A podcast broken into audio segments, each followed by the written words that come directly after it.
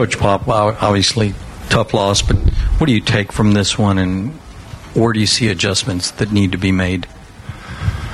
Well, uh, I, I think they were the more aggressive, physical team for more of the game than we were, just like game one. And that's the most important thing for us. And uh, secondly, I thought we made we've got to make better decisions uh, on shot selection. I mean, we didn't shoot it very well when we were open, but uh, it just exacerbates the situation when that's the case, and you don't make good decisions on top of it, and uh, you take it upon yourself to try to make something happen without trusting teammates and moving the basketball, moving the defense. So those two things are uh, what stand out the most to me.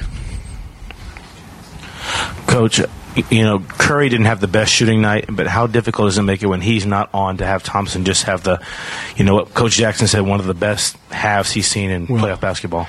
I, I thought it was uh, polite of them to at least take turns and not both be on fire the same night.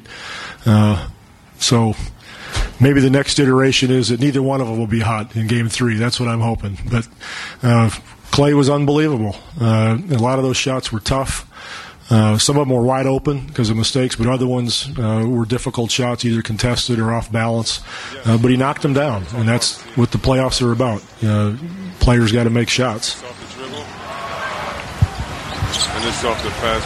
Can you just talk about the the defense of Danny Green on Curry?